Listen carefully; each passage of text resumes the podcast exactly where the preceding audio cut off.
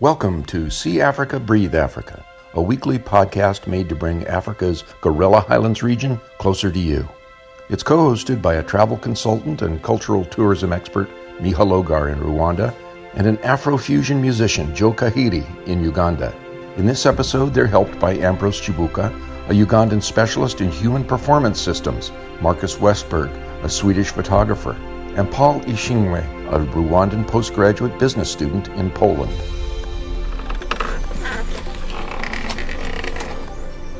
See Africa, breathe Africa. I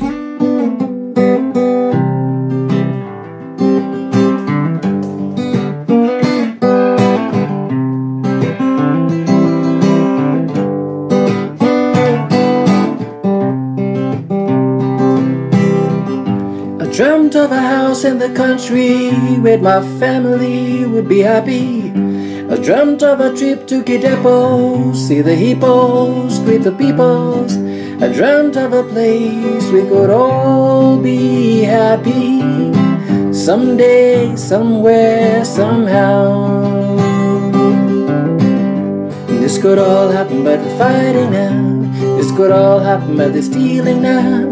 This could all happen but this killing now. This could all happen but this cheating now. This could all happen but this cheating, killing, and stealing.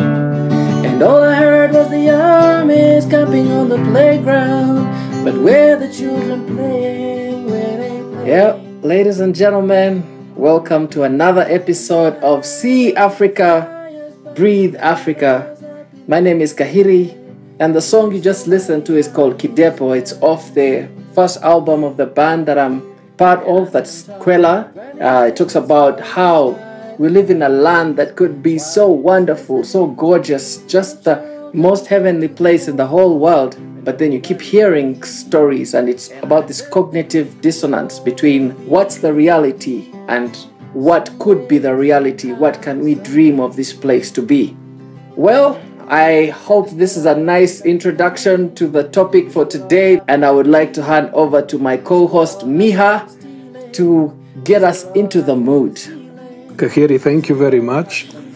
I'm really happy that we've gathered quite a number of us for the last episode of the first season of See Africa, Breathe Africa to discuss one of the most central questions that we have ever asked ourselves and others. And that is the question of how Africa is portrayed around the world and in the minds of Africans ourselves. The core question, how to change Africa's image worldwide. We have definitely changed the image of Africa for thousands of people. But my feeling is that we can and that we should do more. And to help us see how we could best do that, we have invited two very important characters from the 20 years of our history. One is Ambrose Chibuka, who is the co-founder of Edirisa, the organization that is the mother of the Gorilla Highlands Initiative, and Marcus Westberg, who is, let's say, the current ideology master within our group. Very fascinating question we have for our conversation today.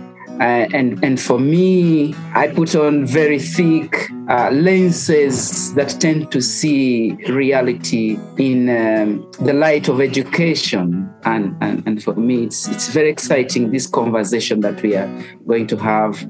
And we are very happy to have you with us. If you maybe wondered about the way Ambrose speaks, he comes from a family of priests. So, Marcus, please give us a small introduction to yourself. Well, believe it or not, I actually come from a family of priests, at least in the singular. My grandfather was a priest as well. I'll focus my thoughts more from the perspective of tourism and responsible tourism, which was how I was introduced to Edirisa and Gorilla Highlands in the first place. Kahiri, you had this biblical quote that I now feel like asking you to repeat when we were preparing for the show. What did you want to say about the image and perception and so on? Well, the biblical quote. I didn't say it was biblical. I said it was from a history book because I know how the word Bible can polarize people. But As a man thinketh in his heart, so he is. I think that perception equals reality in a sense that it becomes a self-fulfilling prophecy, the way you look at yourself and the way you look at the world. Kahiri is my co-host, so you've definitely heard from him, and by now you know a little bit about him. If you want to learn more about Marcus and Ambrose, they have written two very thought-provoking pieces about the history of our organization just recently. And Marcus, of course, is also an award-winning photographer who has been blessing our productions with his images for too many years already. As we do every week, we have the voice of Santa Barbara. Let's go over to the voice. Wherever you go on planet Earth and ask locals which continent they believe has the most problems in the world, they'll likely answer Africa. But Africa's number one problem may well be that exceedingly dark perception, that it's drowning in poverty, sickness, and wars. The reality is far more complex and really full of promise. For a couple of decades, an organization called Edirisa, a window in the local language of southwestern Uganda, has been working to change Africa's image. The goal has been to paint a less simplistic and a more authentic picture of an astonishing continent, not a basket case, but a place with a bright future. This is not merely to appear more attractive towards outsiders and consequently bring tourism, trade, and other global benefits to the people of Eastern and Central Africa. It's also to show locals that they don't need to leave in search of a better life.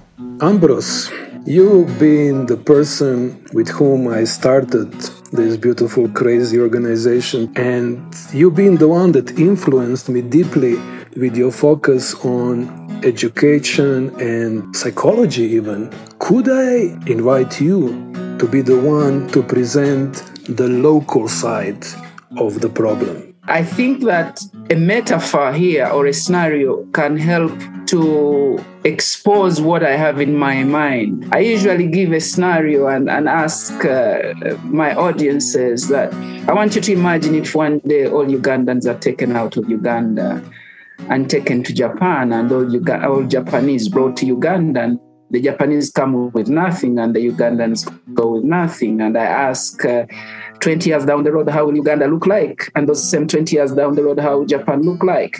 The answer usually get from Africans, from Ugandans in this case, is, you know, Uganda will be like Japan, the current Japan, after 20 years, and Japan will be tending towards the semblance of the current Uganda. But that summarizes what image do we have as Ugandans about ourselves, and that image which we have about ourselves definitely is what we portray to the rest of the world. And where do we pick that image from? Those of us, the biggest segment of Ugandans or Africans who interface and create an impression or image of Africa, of Uganda to the rest of the world, are those who have gone to school, therefore can express themselves in languages other than the local languages. And so the question then becomes, what is it that we pick in school that makes us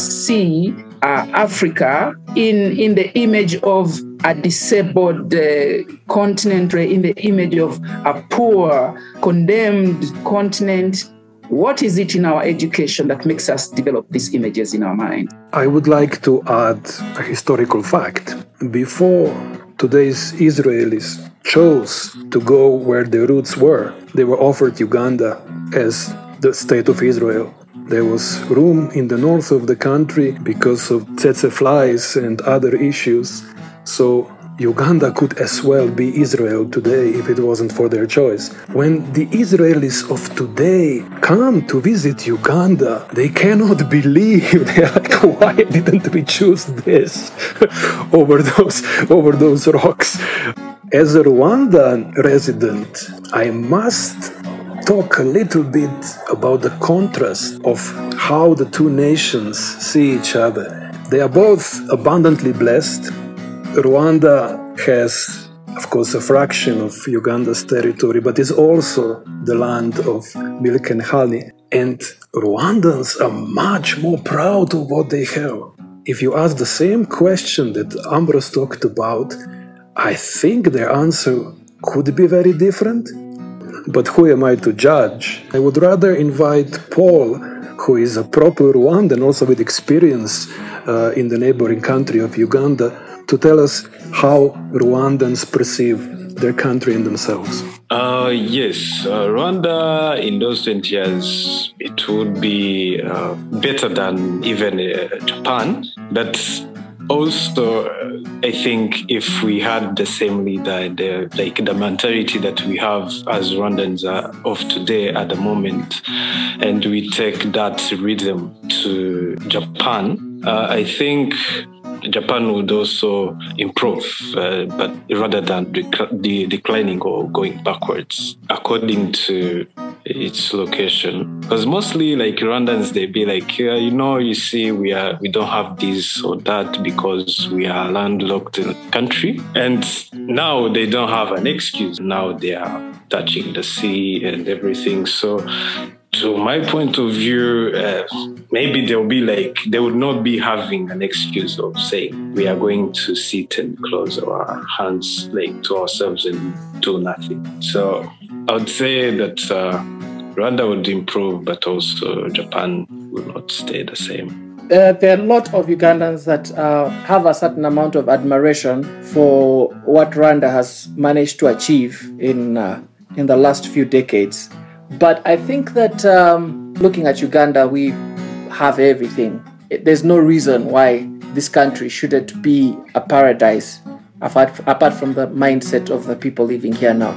I think it's time for us to get an outside perspective. And at this point, I will call upon Marcus. Yeah, I guess I would start with saying that the fact that the world has a perception of Africa as though Africa is one place is a good place to kick off if we want to look at why it can be problematic, because of course Morocco, Senegal, South Africa and DRC don't necessarily have that much in common. So that's a start, right? Because the more you try to pull into one definition, the more you need to generalize, and the more people tend to base what they think or what they believe or what they think they know on what they read in the news or what they've heard from someone. So if I go on safari to Africa, that can mean a lot of different things. And someone else going to a different part of the continent, they might draw the conclusion that the experience is going to be the same just because both of them happen to be in the same continent.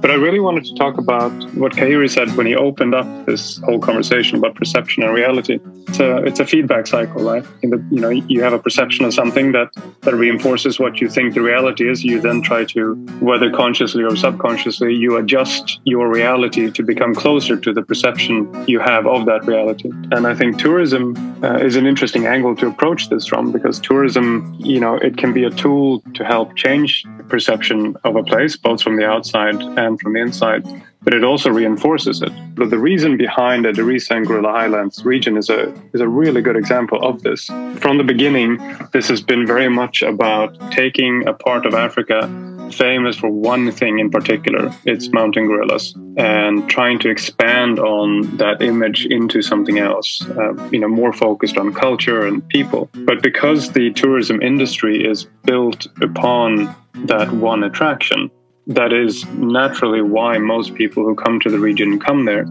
And that, of course, has an impact both on what people in this region think that other people see when they hear about Uganda or Rwanda or Congo, as well as how people in that region will adjust their own view of it. If you live in an area with one main attraction, then you might quite naturally start to think yourselves as well that, well, this is the one thing we have to offer. And so I think tourism has helped reinforce an image of this being a one attraction place for the rest of the world. We've, of course, been trying to change that by all means. And we've come to a situation where we have probably succeeded at expanding, first of all, the number of offers, but secondly, also the mentality of what is and what isn't tourism and what could be tourism. Marcus, when you think of tourism in the sense of responsible tourism, what opportunities do you see? Because to me, a tourist, once that person comes here and has an opportunity to touch on the variety of what we have here is likely to become our ambassador and tell others about what is really happening and what is on offer in the Gorilla Highlands region. Isn't that like a major potential positive outcome of bringing travelers here to basically share the news with the world? Because many times what your friend says is much more valid, much more legitimate than what you see on TV. Yeah, I would certainly agree. Though, of course, we're still talking about a tiny proportion of even the population of, say, Slovenia, who, you know, will know somebody who has been to Uganda or Rwanda.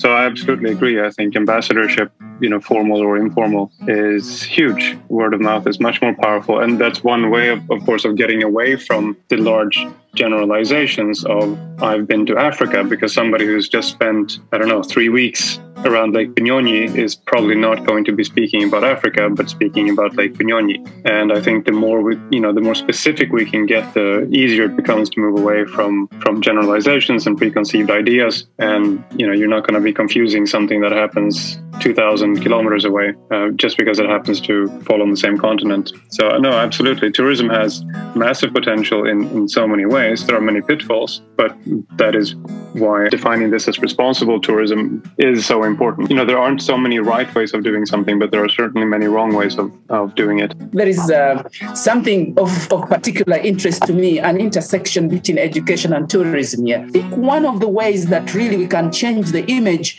specifically if I speak for Uganda, but generally of Africa, is if we intensify on educational tourism, because if what America wants to have Africa or the rest of the world breathe America and see America, they will use public diplomacy and make sure they have lots of scholarships that people will go there. And before they know it, they have demystified America and they fall in love with it. So I think one of the strategies, changing the perception of the rest of the world about Africa, is this whole underexplored dimension of educational tourism. We have indeed always intended to combine education and tourism and media production. And we are very often perceived as people who are about tourism, and therefore they need to promote tourism through media activities. Not at all.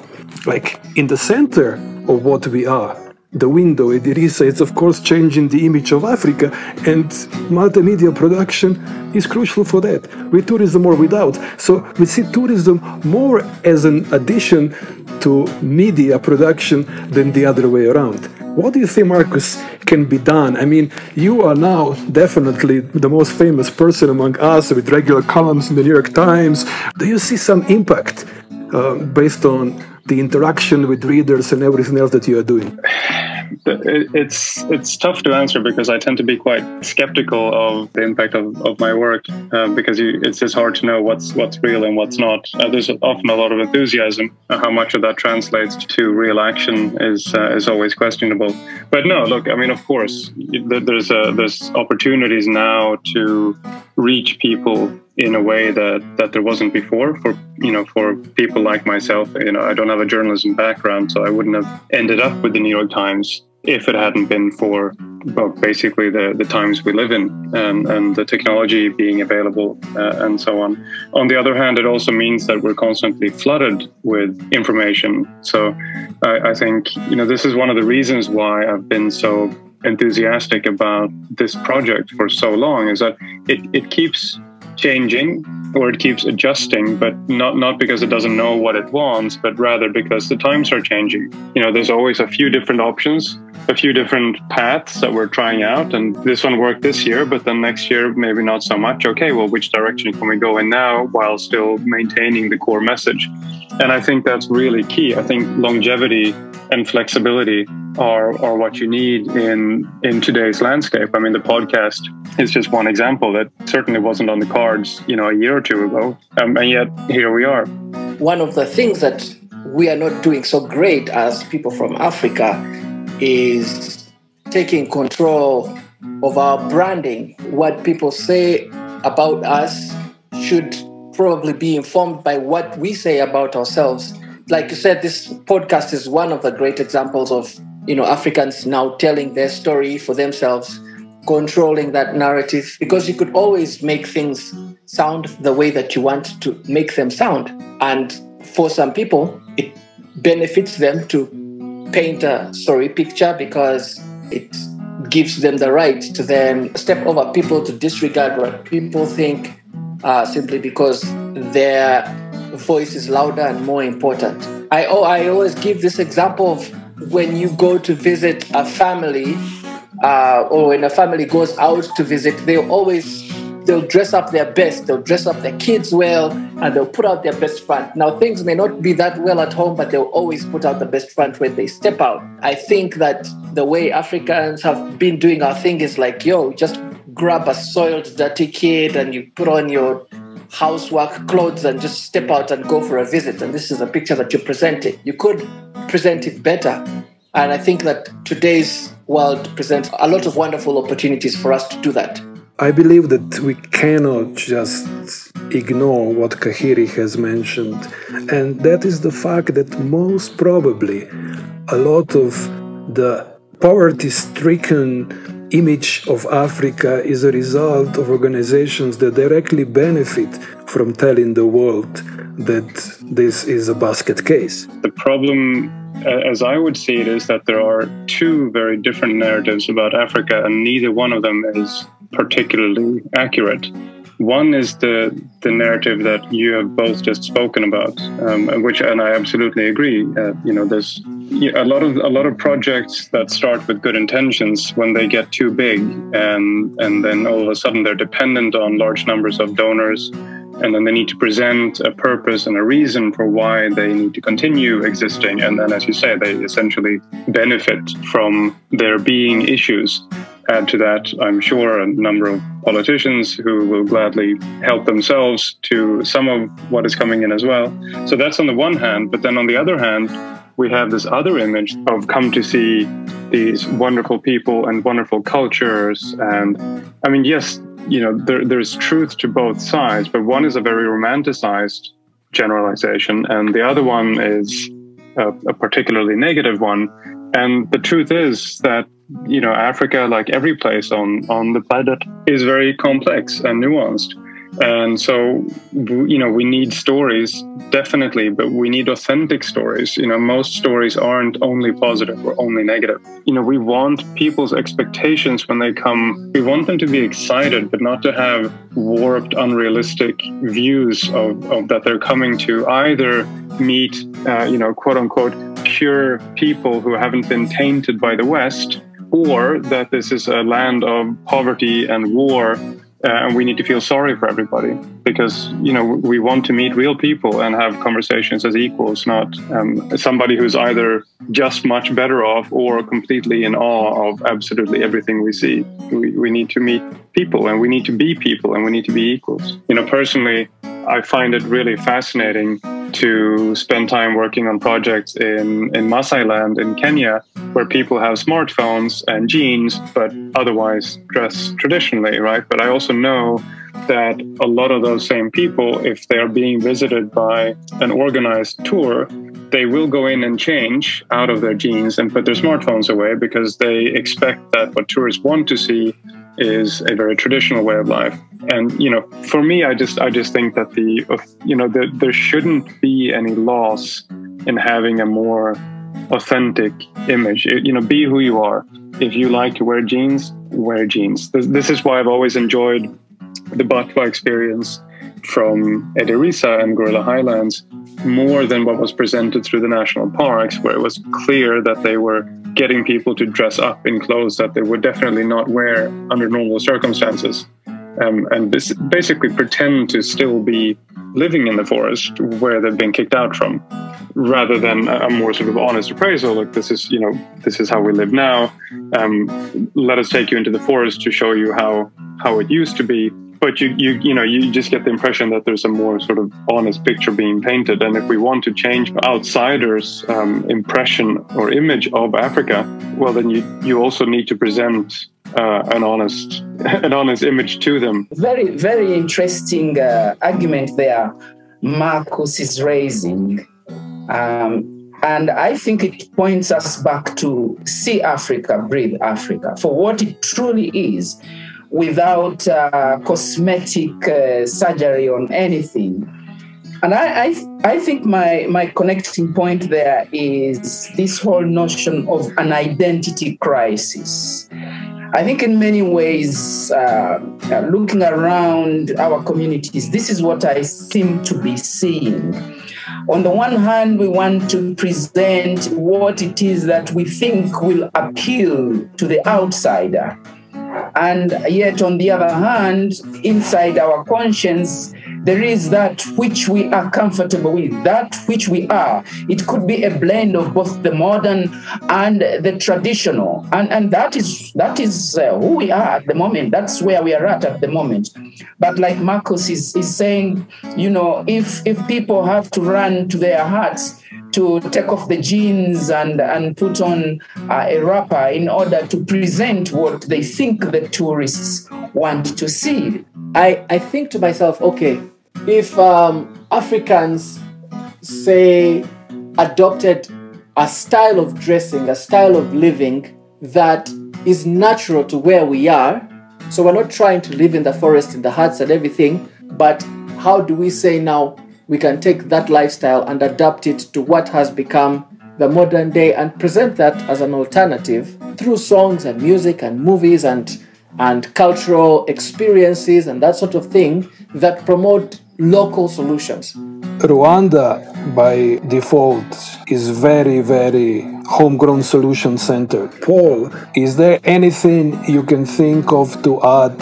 That's the image where we have to be proud of our country and we have to think in a way that we are going to not depend on anybody else. We have to look for solutions within or among ourselves. We have to be like, okay, right now at this moment, I don't have any other option apart from asking someone else. But that one you do it when it is like the last resort. That's the mindset that is being developed in Rwanda. For me, it's not an issue whether you dress traditionally or not, and if you put on a show when there's people coming, that's totally fine. The danger for me is if somebody who performs in such a show, for example, or one of these guys that I know in Kenya who would run in and change because a tour is coming, if they only think that the only reason that somebody from the outside would be interested in meeting them or speaking to them is because they dress like this and because they live a very traditional life, it makes the real way that these guys, whoever they are, live their lives seem less valuable and that they are not interesting enough as the people they are. I think learning about culture and tradition is fantastic, but it shouldn't be at the expense of somebody feeling, well, you know, the only reason that anybody would want to come and talk to me or learn about my life is if I basically pretend that it's something it isn't, or it's, you know, I show them the life of my ancestors only. I'd still want them to feel like, well, I still have something to offer. I mean, like you with your music, Kahiri, right? I mean, it's cultural, but it's also very authentic, and it's a mixture of tradition and modern and everything else because it's complex and it's nuanced because that's what people are like. There is no need for pretense. And that's because that's what causes the identity crisis. So if it's a blended culture we are living in now, and that's our reality, then we portray it the way it is. If you want to portray, for example, how things used to be, then of course you present it as such that it used to be, but no longer is. But anyway, I can show you how it used to be. Well, let us also not pretend to be what we cannot be, our dear listeners. We're not yet known enough. And at the very end of our podcasting season, we can humbly tell you, to keep this going, we need you to give us a hand. We started the episode with a core question that has many answers. We went from education, national pride, and leadership to tourism and multimedia, avoiding generalizations as much as we could. We talked about the opportunities today's world offers us, and one of them is the power you can right now feel under your fingertips. Your available response to the issue of changing Africa's image is sharing See Africa, Breathe Africa with your friends and with your colleagues. Not only with open minds about the continent and the Gorilla Highlands region, You will give us a push we honestly need. A growing audience will be the best guarantee that this cool team returns in 2022. Thank you in advance for doing that. Thank you all who have taken part in this live recording, just listening in to the wisdom of the speakers or chipping in. And finally, thank you, our lost historian Ian Cantwell, for reaching out to your family after 6 long months. We all breathed a sigh of relief. We need you. We need each and everyone. And together, we will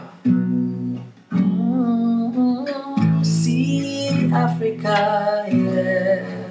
Breathe Africa, see Africa, yeah. Until next time, this is Miha, this is Kahiri, this is the See Africa, Breathe Africa crew signing out.